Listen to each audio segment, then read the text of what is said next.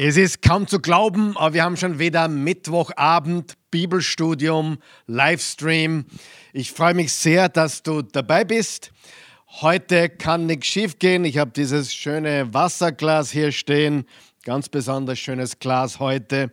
Und ganz cool ist auch, dass wir heute das letzte Mal, nicht in der Offenbarung, sondern die letzte Lektion haben, bevor wir dann im neuen Himmel und auf der neuen Erde sind. Ab Kapitel 21 und 22 sehen wir den neuen Himmel, die neue Erde, das himmlische Jerusalem. Die alte Welt ist vorbei, die alte Welt gehört der Geschichte an und wir sind dann in der neuen Welt. Das heißt, ich verspreche dir, dass wir heute das 20. Kapitel der Offenbarung zu Ende bringen werden und dann mit nächstem Mal, wie gesagt, nur mehr das Neue, die neue Welt, das neue Jerusalem, das himmlische Jerusalem, den neuen Himmel und die neue Erde besprechen werden. Das ist dann wirklich cool, denn das ist das globale Eden, so wie der Garten von Eden am Anfang, wie das Wort Gottes, wie die Bibel beginnt, endet sie auch, nämlich im Paradies, nur dann natürlich auf ganz großer Ebene ein weltweites, globales Eden. Heute haben wir den Titel Das Weltgericht. Vor 2 Wochen war es Harmageddon. Letztes Mal war es das 1000-jährige Reich. Und wir wollten eigentlich das 20. Kapitel letzten Mittwoch mit der Episode 33 abschließen. Allerdings haben wir so viele wunderbare und auch wirklich wichtige Dinge besprochen, dass wir nicht fertig geworden sind. Und das ist okay, denn es war wirklich eine ganz wichtige Session letzte Woche, wo viele der losen Fäden auch zusammengekommen sind. Zumindest habe ich so gefühlt.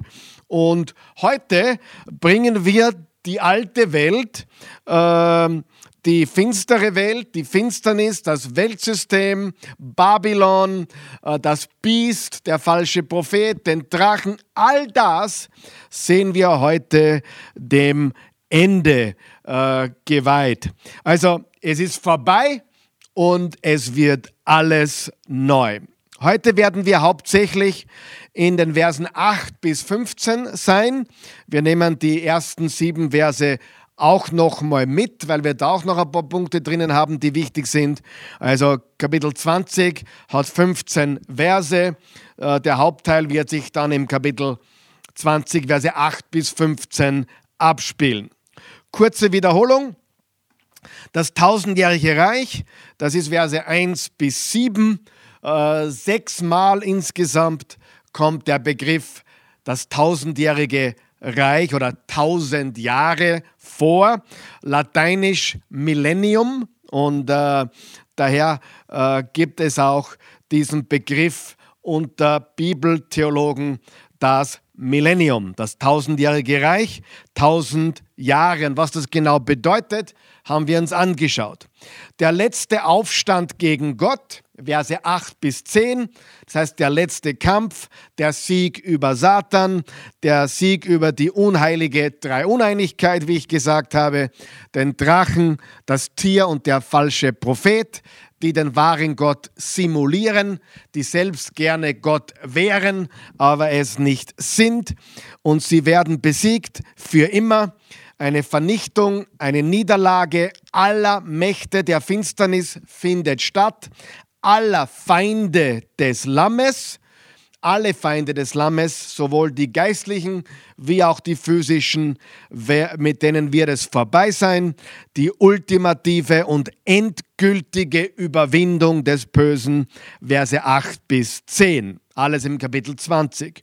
Und dann das Weltgericht, also bevor es dann ins Kapitel 21 und 22 geht, wo es kein Leid mehr gibt, keine Träne mehr gibt und so weiter, wo alles nur mehr paradiesische Zustände hat im neuen globalen Eden, gibt es in Verse 11 bis 15, in den letzten 5 Versen in der alten Welt, das Weltgericht oder das letzte Gericht, das Endgericht vor dem großen weißen Thron, das Ende der alten Welt, Gericht über alle Toten und auch der Tod des Todes. Darüber könnte ich vielleicht einmal auch eine Message machen, über den Tod des Todes.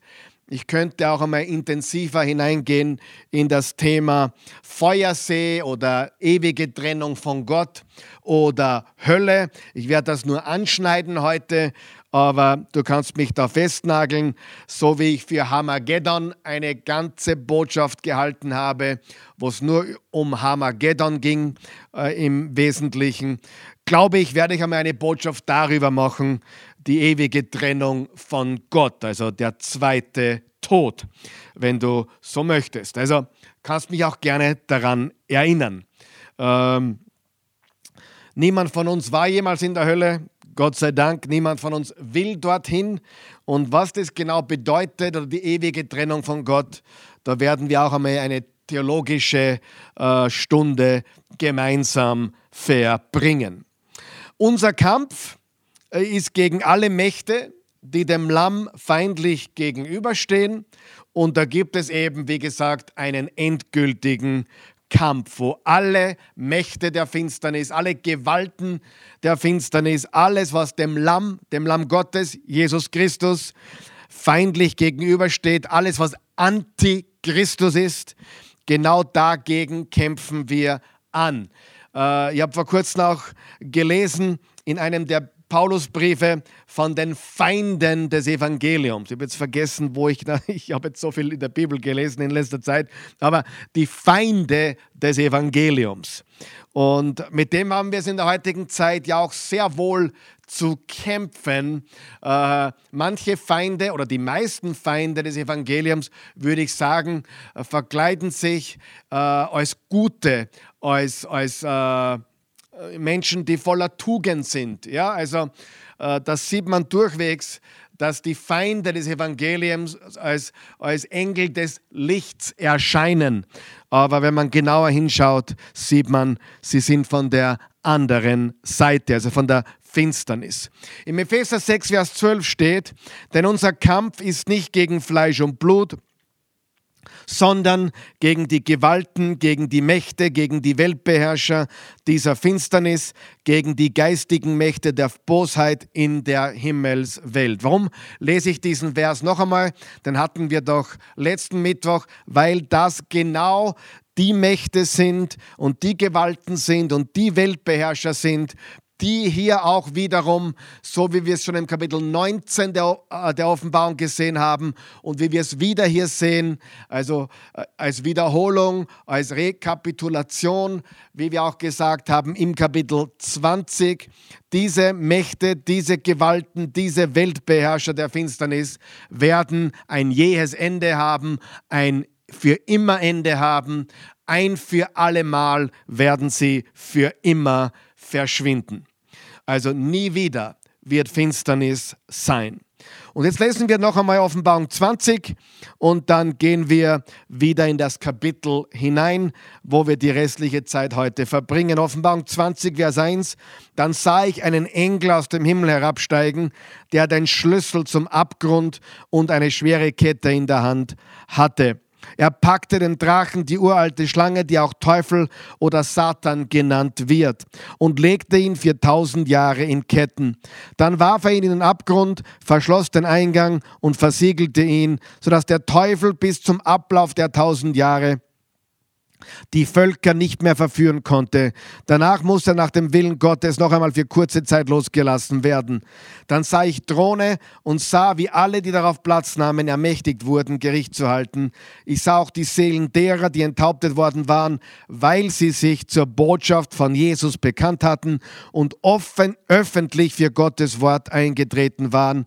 Sie hatten das Tier und sein Stammbild nicht angebetet und das Kennzeichen des Tieres anhand Hand oder Stirn nicht angenommen. Jetzt wurden sie wieder lebendig und herrschten 1000 Jahre lang zusammen mit dem Messias. Das ist die erste Auferstehung. Die übrigen Toten wurden erst nach dem Ende der 1000 Jahre zum Leben erweckt. Alle, die an dieser ersten Auferstehung teilhaben dürfen, sind glücklich zu preisen. Sie gehören zu Gottes heiligem Volk und der zweite Tod, also der ewige Tod, wird keine Macht über sie haben. Sie werden Gott und Christus als Priester dienen und die 1000 Jahre zusammen mit Christus regieren. Wenn die 1000 Jahre dann vorüber sind, wird Satan aus seinem Gefängnis freigelassen. Er wird in alle 4 Himmelsrichtungen losziehen, um die Völker der ganzen Erde, die Gog und Magog genannt werden, zu verführen. Er wird sie dazu bringen, gemeinsam in den Krieg zu ziehen. Ihre Zahl wird sein wie der Sand am Meer. Sie werden die Erde überschwemmen und das Heerlager der Heiligen und die von Gott geliebte Stadt umzingeln. Doch dann wird Feuer vom Himmel fallen und sie vernichten. Und der Teufel, der sie verführt hatte, wird in den Feuersee geworfen, den See, der mit brennendem Schwefel gefüllt ist, in dem sich schon das Tier und der falsche Prophet befinden. Dort werden sie für immer und ewig Tag und Nacht schreckliche Qualen erleiden. Dann sah ich einen großen weißen Thron und sah, wie Erde und Himmel vor dem, der darauf saß, entflohen. Sie konnten seine Gegenwart nicht ertragen und verschwanden ohne Spur. Vor dem Thron aber sah ich die Toten stehen, vom Größten bis zum Kleinsten. Es wurden Bücher aufgeschlagen, in denen alle Taten aufgeschrieben sind. Und aufgrund dieser Eintragungen wurden die Toten gerichtet. Jeder bekam das Urteil, das seinen Taten entsprach. Gleichzeitig wurde noch ein anderes Buch geöffnet, das Buch des Lebens. Auch das Meer gab seine Toten heraus, ebenso der Tod und der Hades, jeder Einzelne bekam das Urteil, das seinen Taten entsprach. Schließlich wurde der Tod selbst in den Feuersee geworfen und der Hades dazu. Der Feuersee ist der zweite Tod, der ewige Tod. Wenn also jemand nicht im Buch des Lebens, da haben wir das noch einmal, Buch des Lebens, eingetragen war, wurde er in den Feuersee geworfen. Wir haben hier den finalen Showdown. Wie gesagt, das letzte Kapitel vor dem neuen Himmel und der neuen Erde. Die letzten Verse, bevor es dann im Kapitel 21, Vers 1 losgeht. Und ich sah einen neuen Himmel und eine neue Erde. Der erste Himmel und die erste Erde waren vergangen. So beginnt das nächste Kapitel. Und wir haben mit ein paar Gedanken begonnen, die das 20. Kapitel betreffen. Erstens, die 1000 Jahre sollten symbolisch verstanden werden. Das haben wir intensiv behandelt. Bitte geh zurück zur Episode 33, bevor du da dann noch weiter hier hineingehst. Heute, natürlich schau bis zum Ende heute, aber geh zurück zur Episode 33 und dann schau dir vielleicht diese Einheit noch einmal an, weil die letzte Session ist Basis für heute.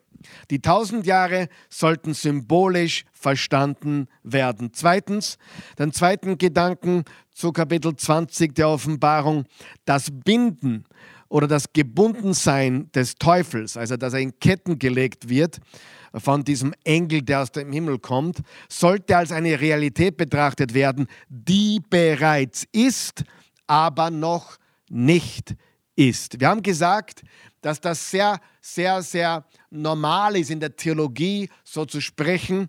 Eine ganz wichtige Erkenntnis, dass wir bereits alles haben durch Christus, aber noch nicht. Also es sind vollkommene, hundertprozentige Realitäten. Wir sind neu gemacht, wir sind neu geboren. Gott sieht uns als perfekt. Satan ist vollkommen besiegt und trotzdem hat er noch einen gewissen Zeitraum oder eine gewisse Zeit und einen Raum, wo er darf, wo es ihm erlaubt wird, wo es zugelassen wird. Dort darf er nach wie vor wirken. Und dann am Ende wird er noch mal ganz kurz losgelassen, wo alles eskaliert Und er wird alles versuchen, noch einmal den Thron des Höchsten an sich zu reißen, wie er das schon tun wollte im Jesaja 14, Vers 3. Wie gesagt, damals im Paradies, wie er das versucht hat. Das wird er noch einmal versuchen, aber eine ganz kurze Zeit wird ihm gewährt und dann wird er in den Feuersee geworfen. All das haben wir im Kapitel 20 ja gelesen. Eine Realität, die bereits ist, aber noch nicht da ist, ganz da ist. Das ist, klingt konfus vielleicht ein bisschen, ist es aber nicht. Jesus hat am Kreuz gesagt, es ist vollbracht, der Sieg ist eingefahren, er ist errungen. Da gibt es keine zwei Meinungen dazu, da gibt es auch keine Zweifel dazu. Und deswegen, wenn Jesus wiederkommt, er ist da und es ist alles vorbei. Weil Jesus hat selber gesagt in Matthäus 4, Vers 17, kehrt um, denn nahe gekommen ist das Himmelreich. Und das ist, was Jesus immer wieder verkündet hat. Das Himmelreich ist gekommen, bereits als er hier auf die Erde kam. Als er hier geboren wurde, als Gott Mensch wurde, hat er gesagt, kehrt um, denn nahe gekommen ist das Himmelsreich. Und das ist jetzt etwas, was jeder sagen könnte. Ich könnte auch hinaus auf die Straße laufen.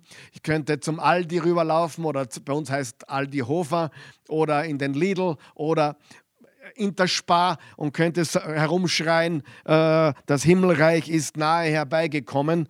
Aber Jesus hat es bewiesen. Er hat die Evidenz geliefert, den Beweis geliefert.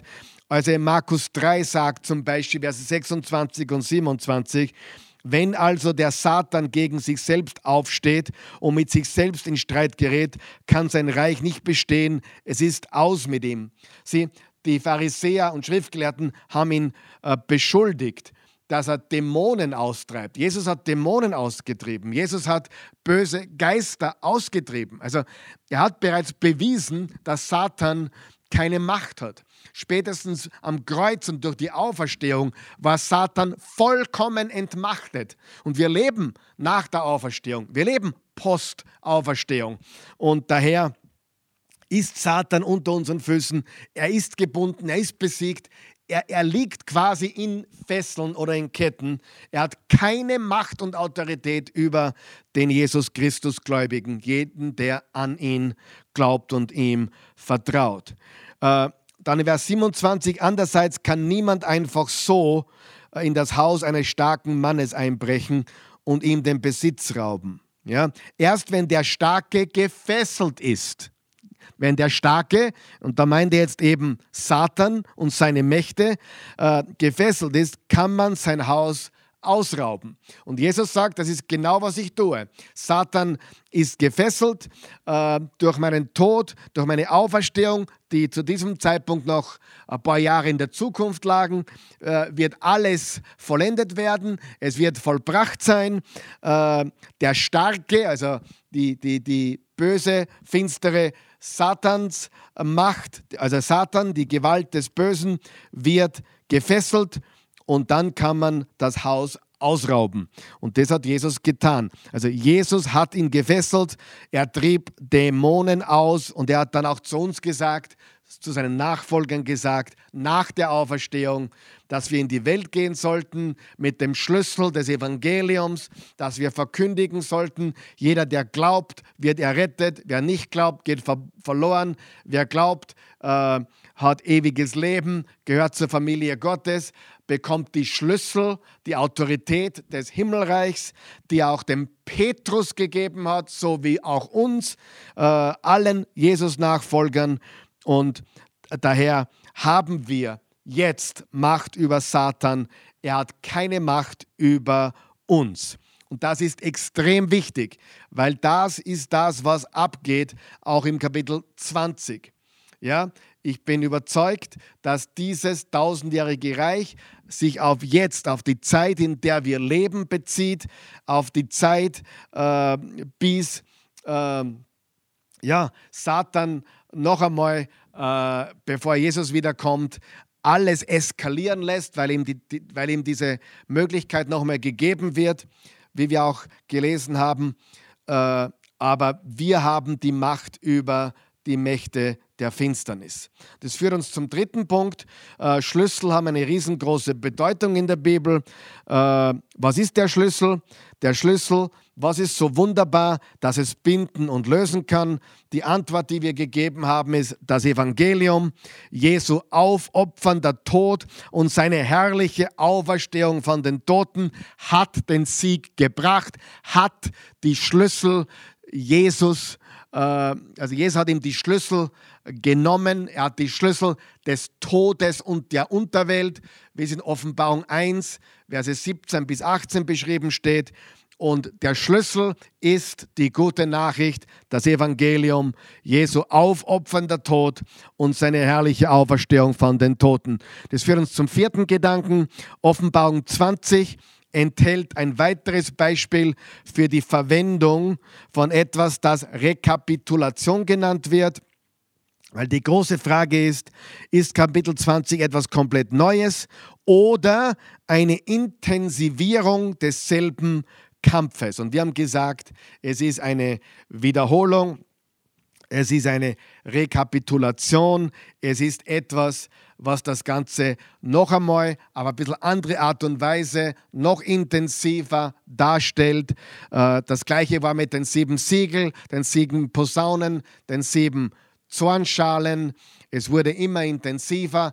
Das sind dieselben Dinge, die sich hier abspielen, aber durch andere Metapher und andere Perspektiven, aber sie zeigen alle auf die gleichen Dinge hin, nämlich den Kampf und den Sieg über die Mächte der Finsternis. Und bevor alles wieder ins Reine gebracht wird, wird es ein Chaos geben. Alles wird sich umdrehen.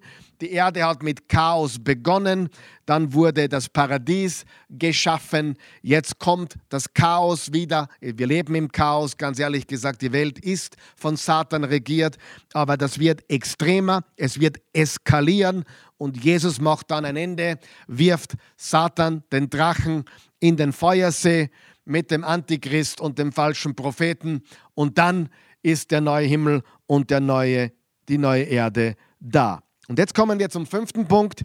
Ich glaube, da sind wir stecken geblieben.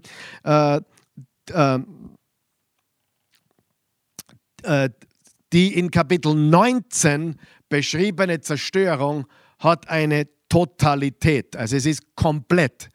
Das haben wir bereits im Kapitel 19 gesehen, dass die Vernichtung, die Zerstörung des Bösen total und endgültig war. Vergleichen wir nun Offenbarung 19, Verse 17 bis 21 und dann mit Offenbarung 20, Vers 7 bis 10. Ich lese einmal Offenbarung 19, Verse 17 bis 21. Bitte hör mir gut zu. Dann sah ich einen Engel in der Sonne stehen, der allen Vögeln, die oben am Himmel flogen, laut zurief: Kommt her! Sammelt euch zum großen Mahl, das Gott euch gibt. Fresst euch satt am Fleisch von Königen und Generälen. Fresst das Fleisch von Mächtigen, von Pferden und ihren Reitern. Fresst das Fleisch von Freien und Sklaven, von Großen und Geringen. Schließlich sah ich, wie das Tier die Könige der Erde zusammenbrachte und wie sie mit ihren Heeren gegen den Reiter auf dem weißen Pferd und seinem Heer in den Kampf zogen. Also Antichrist gegen den Christus, Jesus. Doch das Tier wurde gefangen genommen und mit ihm der falsche Prophet, der unter den Augen des Tieres all die auffälligen Wunder getan hatte, durch die alle verführt worden waren, die das Zeichen des Tieres angenommen und sein Stammbild angebetet hatten. Beide wurden lebendig in den See geworfen, der mit brennendem Schwefel gefüllt ist, den Feuersee. Alle anderen wurden mit dem Schwert umgebracht, das aus dem Mund des Reiters auf dem weißen Pferd kam, und alle Vögel fraßen sich an ihrem Fleisch satt. Bleiben wir da mal kurz stehen. Das klingt nach einem totalen und endgültigen Sieg, einer totalen und endgültigen Vernichtung. Okay? Da ist nichts mehr übrig. Das heißt, da ist nichts mehr da. Der Satan, der Antichrist, der falsche Prophet, alles ist bereits hier zerstört. Und Jesus hat auch hier bereits in Offenbarung 19, Vers 17 bis 20 einen endgültigen und totalen Sieg eingefahren. Vergleichen wir das jetzt mit Kapitel 20, Verse 7 bis 10. Und du wirst sehen, wirst verstehen, warum ich glaube, dass das nichts Neues ist oder ein zweiter Kampf oder wieder eine Schlacht, sondern eine Rekapitulation, eine Wiederholung, eine Intensivierung, ein nochmal erzählen auf andere Weise vom selben. Okay? Im Vers 7 bis 10 steht: Wenn die 1000 Jahre dann vorüber sind, wird Satan aus seinem Gefängnis freigelassen. Also wenn wir jetzt auf das Ende, gegen Ende des Zeitalters, bevor Jesus wiederkommt, zugehen, wird Satan noch einmal alles mobilisieren. Er wird freigelassen. Er wird in alle 4 Himmelsrichtungen losziehen, um die Völker der ganzen Erde, die Gog und Magog genannt werden. Das sind symbolische Namen für alle Völker, die Gott feindlich gegenüberstehen. Gog und Magog. Und zu verführen. Er wird sie dazu bringen, gemeinsam in den Krieg zu ziehen. Ihre Zahl wird sein wie das Sand am Meer. Sie werden die Erde überschwemmen und das Heerlager der Heiligen, die von Gott geliebte Stadt, umzingeln. Doch dann wird Feuer vom Himmel fallen und sie vernichten. Aber im Kapitel 19 waren sie ja schon vernichtet. Also, und der Teufel, der sie verführt hatte, wird in den Feuersee geworfen. Den See, der mit brennendem Schwefel gefüllt ist, in dem sich schon das Tier und der falsche Prophet befinden. Dort werden sie für immer und ewig Tag und Nacht schreckliche Qualen erleiden. Also Kapitel 19 und 20 sprechen von derselben Schlacht. Und man kann das auch vergleichen mit Hesekiel 38 und 39. Ich wiederhole noch einmal. Ich glaube nicht, dass Kapitel 19, Verse 17 bis 21 etwas anderes erzählt oder von etwas anderem redet, als im nächsten Kapitel Offenbarung 20, Verse 7 bis 10. Ich gehe davon aus, dass es sich um die eine große Schlacht handelt, wenn Jesus wiederkommt. Lass uns ein paar Verse in Hesekiel nun lesen, einfach so, damit du ein bisschen siehst, woher Johannes seine Information oder seine Referenz herbekommt vom Alten Testament. Noch einmal, um die Offenbarung zu verstehen, wir sagen das immer wieder, muss ich nicht nur ein Grundverständnis vom Alten Testament haben, sondern eigentlich ein relativ intensives Verständnis vom Alten Testament besitzen. Und in den knapp über 400 Versen, die in der Offenbarung zu finden sind, in den 22 Kapiteln und 400 plus Verse, sind genauso fast oder mehr als 400 nicht Zitate, aber Referenzen, Andeutungen von irgendetwas, was Johannes, der natürlich die hebräische Bibel, das Alte Testament, wahrscheinlich in- und auswendig kannte, darauf Bezug nahm. Okay? Der hat nicht die Tageszeitung gelesen vom 21. Jahrhundert. Der hat nicht an Russland oder China oder Nordkorea gedacht. Der hat das Alte Testament als Referenz gehabt.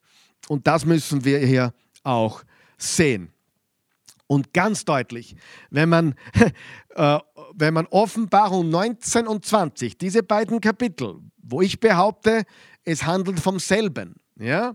Jesus kommt und die Schlacht findet statt und alles, die alte Welt hat ein Ende und der Drache und das Tier und der falsche Prophet werden in den Feuersee geworfen.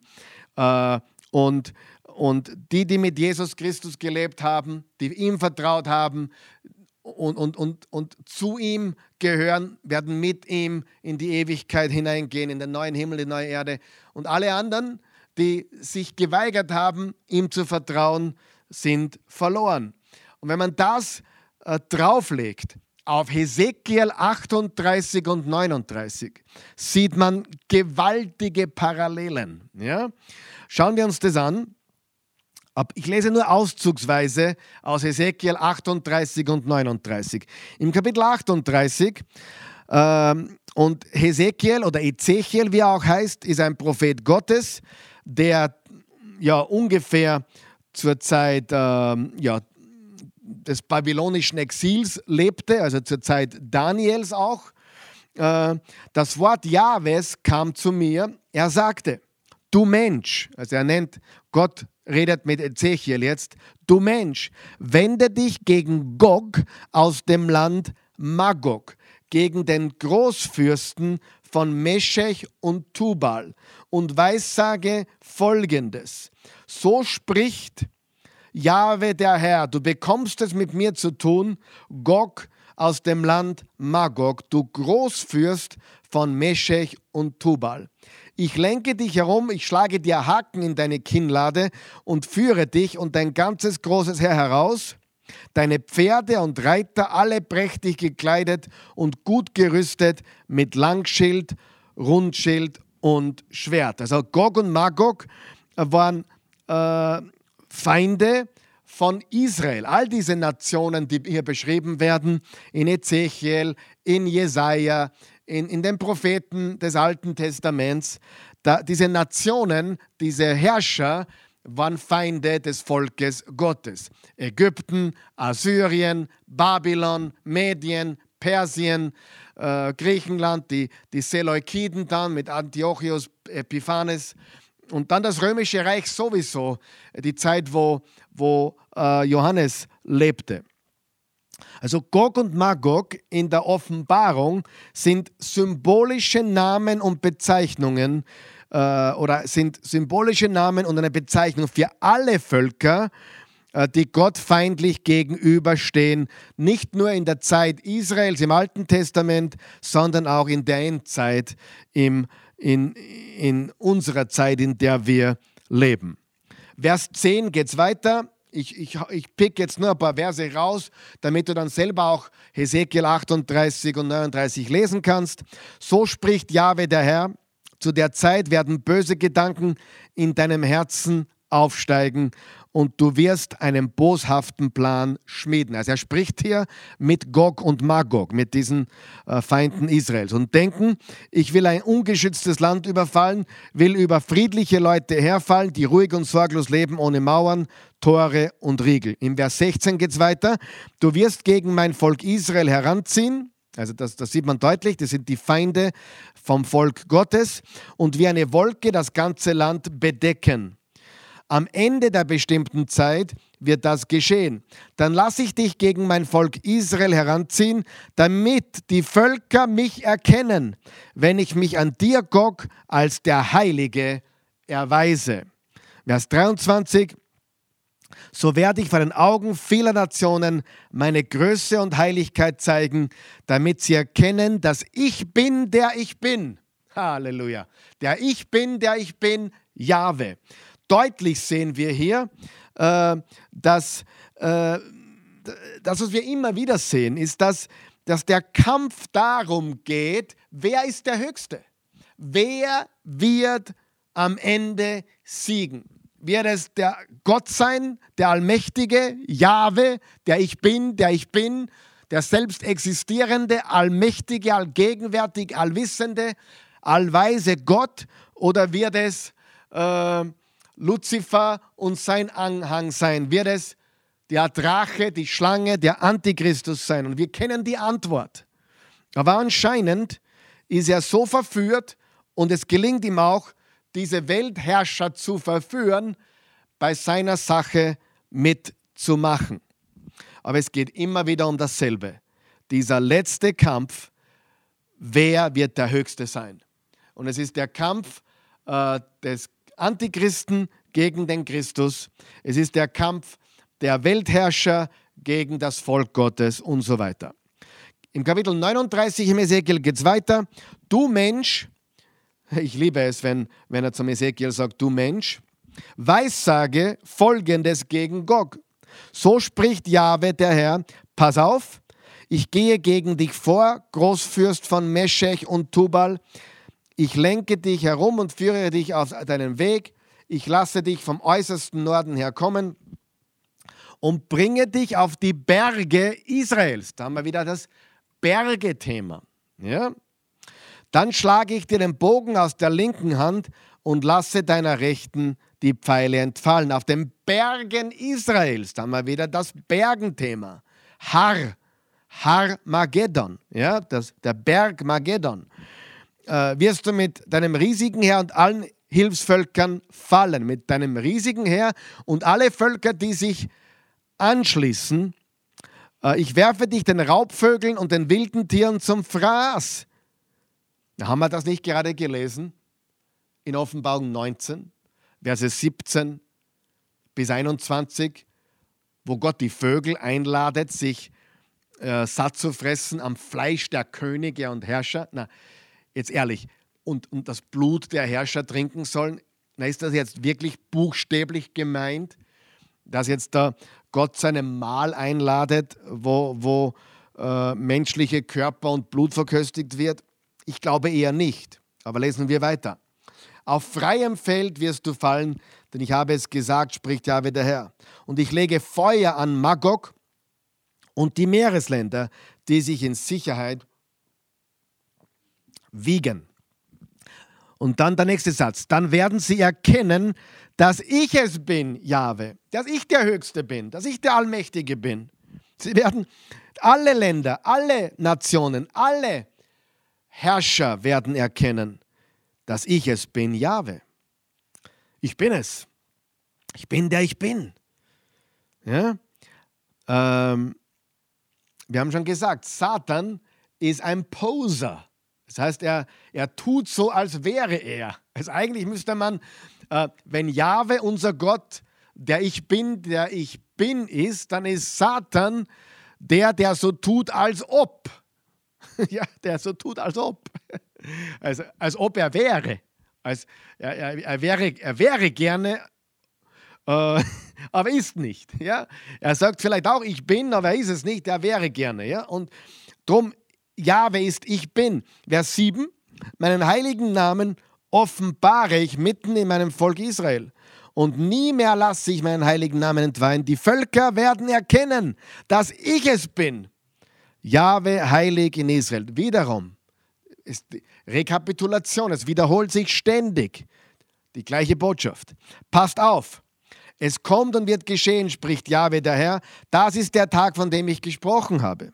Und du Mensch, spricht Jahwe der Herr, ruft den Raubvögeln und den wilden Tieren zu. Kommt her und versammelt euch, kommt von allen Seiten. Ich lade euch zum großen Opfermahl. Auf den Bergen Israels habe ich es für euch geschlachtet. Fresst Fleisch und trinkt Blut. Genau die gleiche Rhetorik, genau die gleiche Sprache wie Offenbarung 19, Verse 17 bis 21. Vergleiche es nochmal. Fleisch von Helden dürft ihr essen und Blut von den Fürsten der Erde dürft ihr trinken. Das sind die Schafböcke und Lämmer, die Ziebenböcke und Stiere. Das ist das Mastvieh aus Baschan für euch. Also von der anderen Seite, von den Menschen, die gegen Gott sind. Fresst euch voll mit Fett und berauscht euch am Blut des Opfers, das ich für euch geschlachtet habe. Sättigt euch an meinem Tisch mit Reit- und Wagenpferden. Ja, come on. Soll man Reit- und Wagenpferde aufessen? Mit Helden und Kriegern spricht Jahwe. Schau, das symbolisiert alles, das komplette Ende dieser Weltherrscher und samt Anhang. Die geistlichen Mächte und finsteren Mächte und Gewalten und Weltherrscher dieser Welt und alle, die nicht zum Lamm gehören, die das Lamm nicht wollen. Sieh, eines musst du wissen, letztendlich gibt Gott dem Menschen, was er will. Lese mal Römer 1. Er hat sie ihren Dingen, ihren Wegen, ihren Verlangen, ihren Begierden. Er hat sie überlassen. Ja? Er hat sie einfach sich selbst und ihren Wünschen überlassen. Jeder, der umkehren will, kann das selbstverständlich tun. Aber wenn du diese Verse jetzt genau gelesen hast, alle, was wir jetzt gelesen haben in Hesekiel 38 und 39, nur auszugsweise gelesen heute, dann siehst du, das passt perfekt auf Kapitel 19 und 20 von Offenbarung. Und es handelt vom selben. Also Kapitel 19 und 20 der Offenbarung ist eine Sache und nicht zwei verschiedene Dinge, wo es eine 1000-jährige Zeitspanne dazwischen gäbe. Nein, das ist alles ein für alle Mal in einem Ding erledigt. Ich habe noch einen Vers gefunden, ich habe viele Verse gefunden, einige habe ich ausgelassen, aber zum Beispiel steht im Jesaja 27, Vers 1, an dem Tag wird Jahwe durch sein hartes, großes, starkes Schwert abrechnen mit dem Leviathan, der flüchtigen, gewundenen Schlange, dem Ungeheuer im Meer. Leviathan, habe ich mir rausgesucht, ist die Verkörperung gottfeindlicher Mächte. Im Alten Testament besonders auch von Ägypten, ja, Pharao und Ägypten. Leviathan ist die Verkörperung gottfeindlicher Mächte. Aber ich denke nicht nur Ägypten, sondern alle gottfeindlichen Mächte. Hier wird er als Ungeheuer im Meer oder Meeresungeheuer bezeichnet. Und wie wir ja wissen, ist Meer auch ein Symbol für Chaos. Und das Chaos kommt zu Ende. Deswegen gibt es im neuen Himmel und der neuen Erde kein Meer mehr, kein Chaos mehr. Die Leute verstanden damals, dass das Meer symbolisch für Chaos und Finsternis und Gefahr und Chaos, Tohu wa Bohu, steht. Und dieses Seeungeheuer, hier als die gottfeindliche Macht bezeichnet, mit der wird abgerechnet, mit dieser Macht. Genauso wie mit Pharao abgerechnet wurde, genauso wie mit den Assyrern, mit den Babyloniern, mit allen Mächten, die gegen das Reich Gottes kamen, abgerechnet wurden. Okay, also, das war der 5. Punkt. Kommen wir zum 6. Punkt. Wir sehen einmal mehr, wie die Intensität zunimmt. Ich glaube, das sieht man heute schon. Aber wie die zum Lamm gehören, die Jesus-Nachfolger, trotz intensiver Verfolgung beschützt werden. Lass uns noch einmal das große Bild sehen. Das große Bild. Was ist uns verheißen? Was wird einem Jesus-Nachfolger wirklich verheißen? Wird uns Schutz verheißen? Ja, aber unter Verfolgung. Verfolgung wird uns auch verheißen. Weißt du das? Uns wird Verfolgung verheißen. Jeder, der gottgefällig und gottesfürchtig lebt, so steht es in den Timotheusbriefen, wird Verfolgung erleiden. Aber wir können mit Verfolgung rechnen, aber wir können mit Schutz inmitten von Verfolgung rechnen. Siehe die Menschen im 1. Jahrhundert, siehe verfolgte Christen auf der Welt. Ja? Das heißt nicht, dass sie nicht als Märtyrer auch sterben könnten.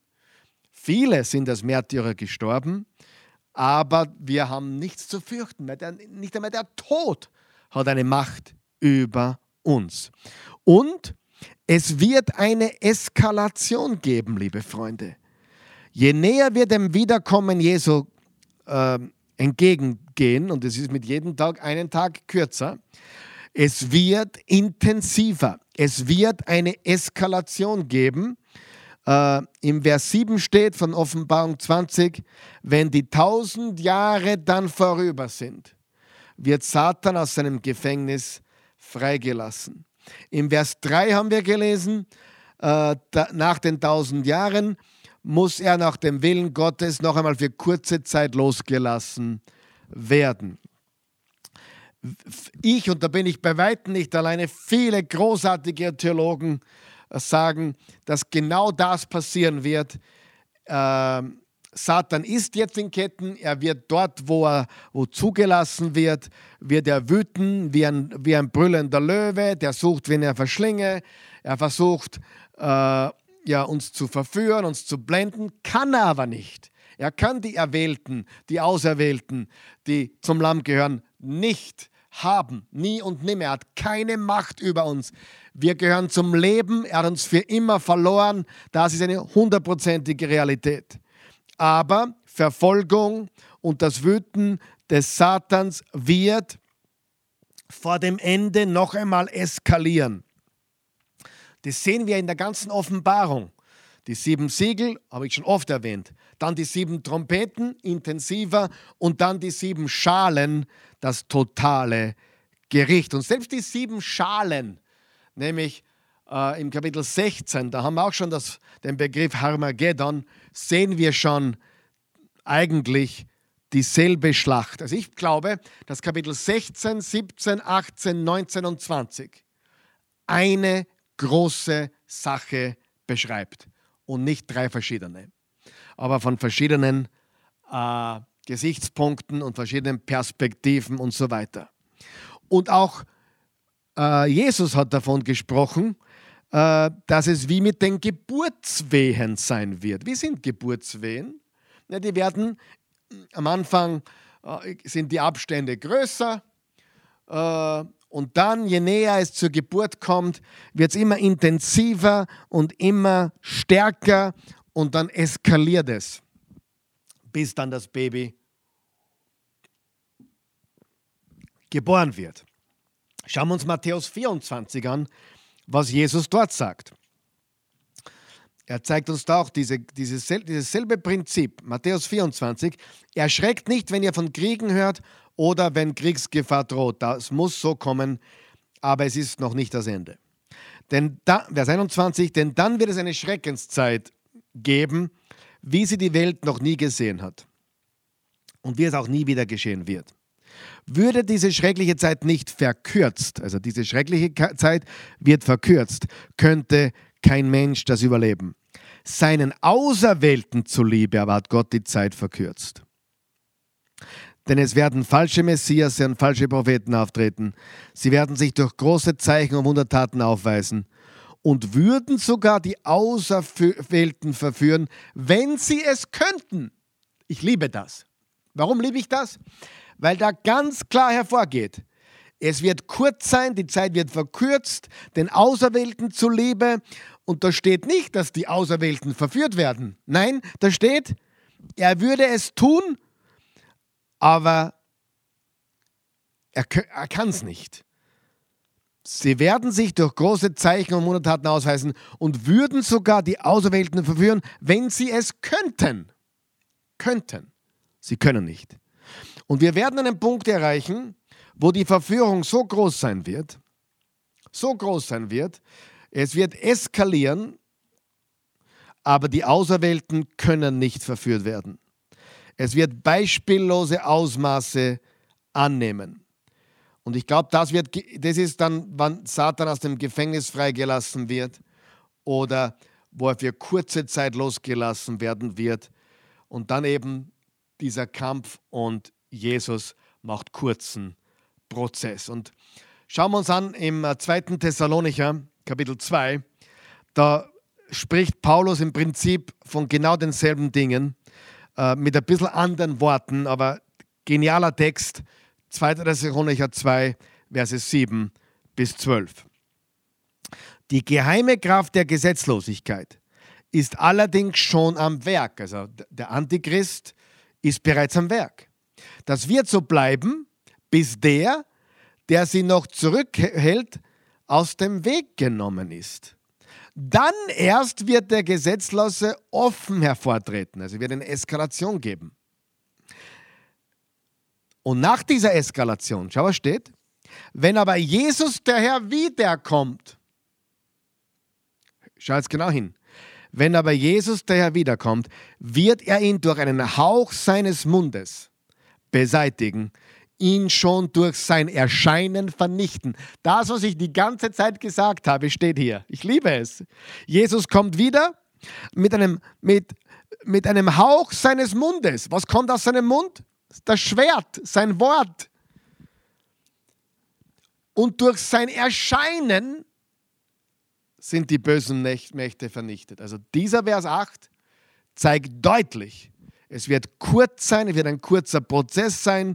Jesus kommt wieder, Der Hauch aus seinem Munde ist nicht schlechter Mundgeruch, sondern es ist das scharfe Schwert des Wortes Gottes und wird die Gesetzlosigkeit, den Gesetzlosen, den Antichrist, den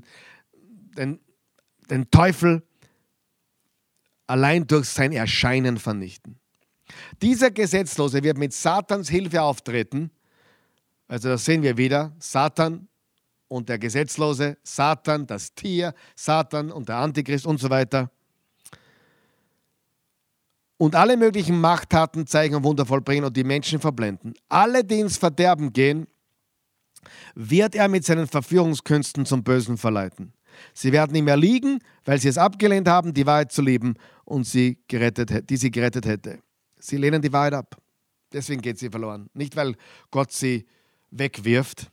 Aus diesem Grund liefert Gott sie der Macht der Täuschung aus, dass sie der Lüge glauben. Denn alle, die der Wahrheit nicht geglaubt, sondern Gefallen am Unrecht gefunden haben, werden verurteilt werden. Lies es noch einmal privat, langsam.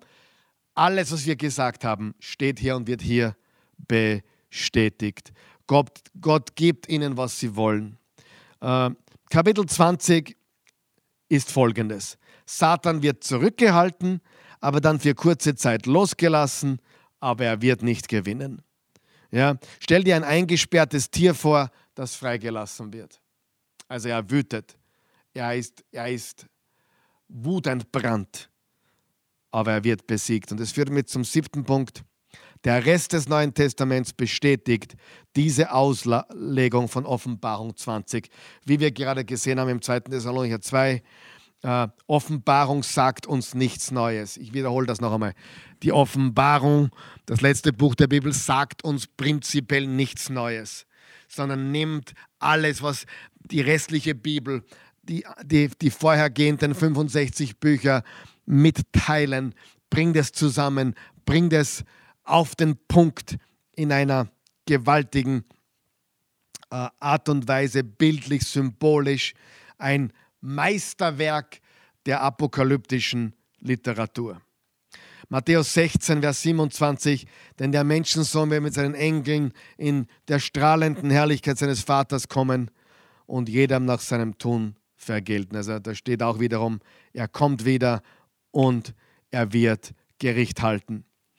Und im 1. Korinther 3 steht, das führt uns jetzt schon in Richtung Gericht, da steht Folgendes. Niemand kann ein anderes Fundament legen, außer dem, das längst gelegt ist, Jesus Christus. Ob aber jemand auf diesem Fundament Gold, Silber oder wertvolle Steine verbaut oder nur Holz, Heu und Stroh, das wird der Tag des Gerichts durch Feuer offenbar machen. Denn das Werk jedes Einzelnen wird im Feuer auf seine Qualität geprüft.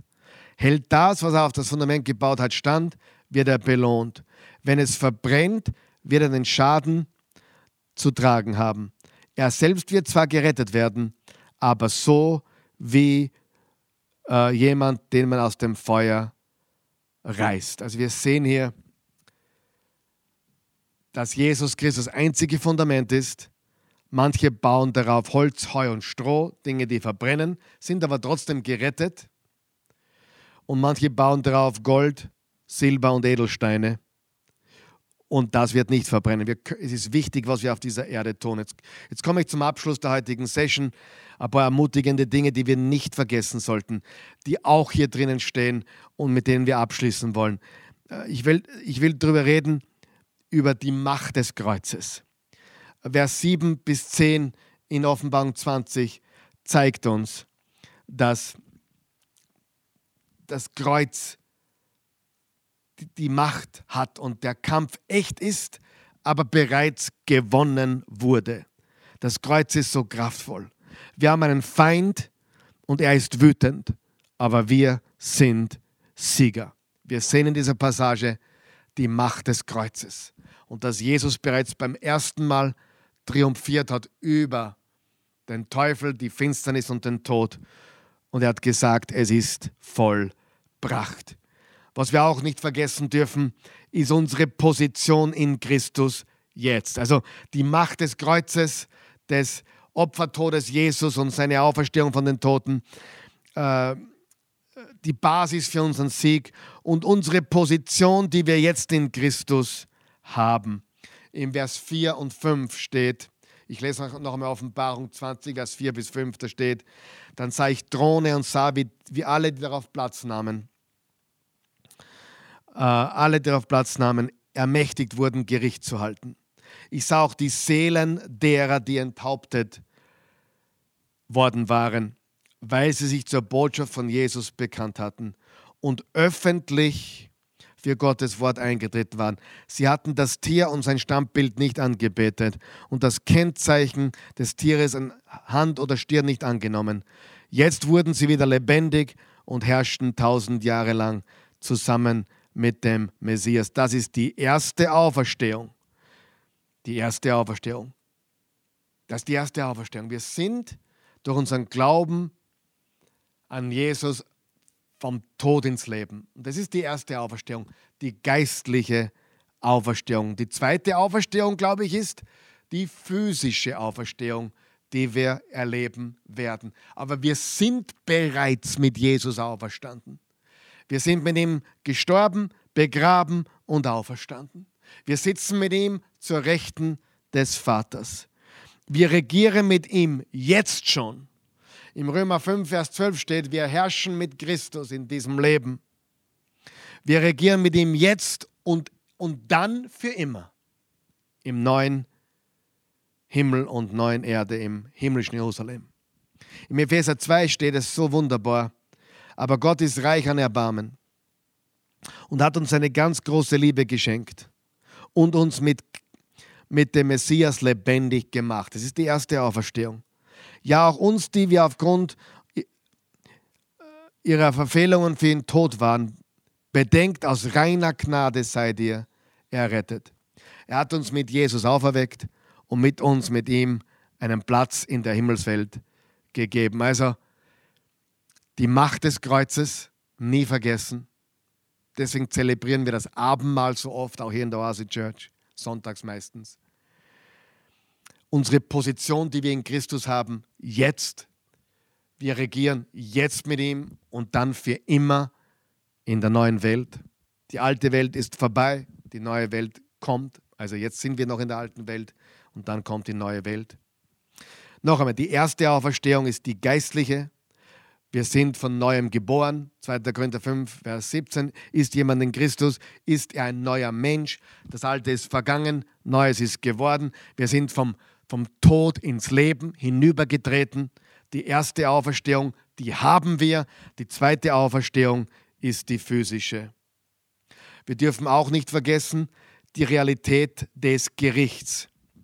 Und zwar Verse 11 bis 15 möchte ich noch einmal lesen. Da steht: Dann sah ich einen großen weißen Thron und sah, wie Erde und Himmel vor dem, der darauf saß, entflohen. Sie konnten seine Gegenwart nicht ertragen und verschwanden ohne Spur. Vor dem Thron aber sah ich die Toten stehen, vom Größten bis zum Kleinsten. Es wurden Bücher aufgeschlagen, in denen alle Taten aufgeschrieben sind. Und aufgrund dieser Eintragungen wurden die Toten gerichtet. Jeder bekam das Urteil, das seinen Taten entsprach. Gleichzeitig wurde noch ein anderes Buch geöffnet, das Buch des Lebens. Auch das Meer gab seine Toten heraus, ebenso der Tod und der Hades. Jeder Einzelne bekam das Urteil, das seinen Taten entsprach. Schließlich wurde der Tod selbst in den Feuersee geworfen und der Hades dazu. Der Feuersee ist der zweite Tod. Wenn also jemand nicht im Buch des Lebens eingetragen war, wurde er in den Feuersee geworfen. Also wir haben die erste Auferstehung. Wir wurden von Neuem geboren. Wir freuen uns auf die zweite Auferstehung, wenn wir komplett neu gemacht werden in der neuen Welt. Für Menschen, die geistlich tot sind, die ohne Christus sind, die nicht im Leben sind, ist der zweite Tod der ewige Tod, die ewige Trennung von Gott. Aber es gibt ein Gericht für uns alle. Und was wir hier auf der Erde tun, ist entscheidend. Wir haben es im 1. Korinther 3 gelesen. Manche bauen Heu, Holz und Stroh. Das wird verbrennen. Die Belohnungen werden ausbleiben, die man hätte bekommen können. Natürlich gerettet wie durchs Feuer hindurch. Aber wir können auch Dinge draufbauen wie Gold, Silber und Edelsteine und auch eine himmlische Belohnung bekommen. Und dann ist von zwei Büchern die Rede, eigentlich von mehreren Büchern. Die Bücher der Werke, die Bücher der Werke und das Buch des Lebens. Was steht in den Werken drinnen? Werke sind nicht unwichtig. Sie retten uns nicht, aber sie zeigen etwas. Sie sind ein Indikator von dem, wer wir sind und was wir haben in Christus Jesus. Und Gott segnet vor allem die Werke, die wir im Verborgenen getan haben. Nicht um gesehen zu werden, sondern die wir im Verborgenen getan haben. Aber wenn wir nur Einträge in den Büchern der Werke haben, reicht das nicht. Wir müssen im anderen Buch stehen. Es wird zweimal erwähnt, das Buch des Lebens. Werke bringen uns keine Erlösung. Werke bringen uns keine Erlösung. Nur das, was Gott für uns getan hat durch Jesus Christus, was wir als Gnade empfangen und im Glauben von ihm empfangen. Ewiges Leben, unser Vertrauen auf das stellvertretende Erlösungswerk Jesu Christi und seine Auferstehung von den Toten. Ihn als Herrn und Erlöser anzunehmen, Römer 10, Vers 9 und 10, Johannes 3, Vers 16, 1. Johannes 5, Vers 11 und 12. Wer den Sohn hat, hat das Leben. Wer ihn nicht hat, hat das Leben nicht. In dem Buch muss man drinnen stehen. Im Buch des Lebens. Also es wird Menschen geben, die werden nach den Büchern der Werke verurteilt, und es wird Menschen geben, die werden, weil sie im Buch des Lebens stehen, in die Ewigkeit mit Jesus eingehen.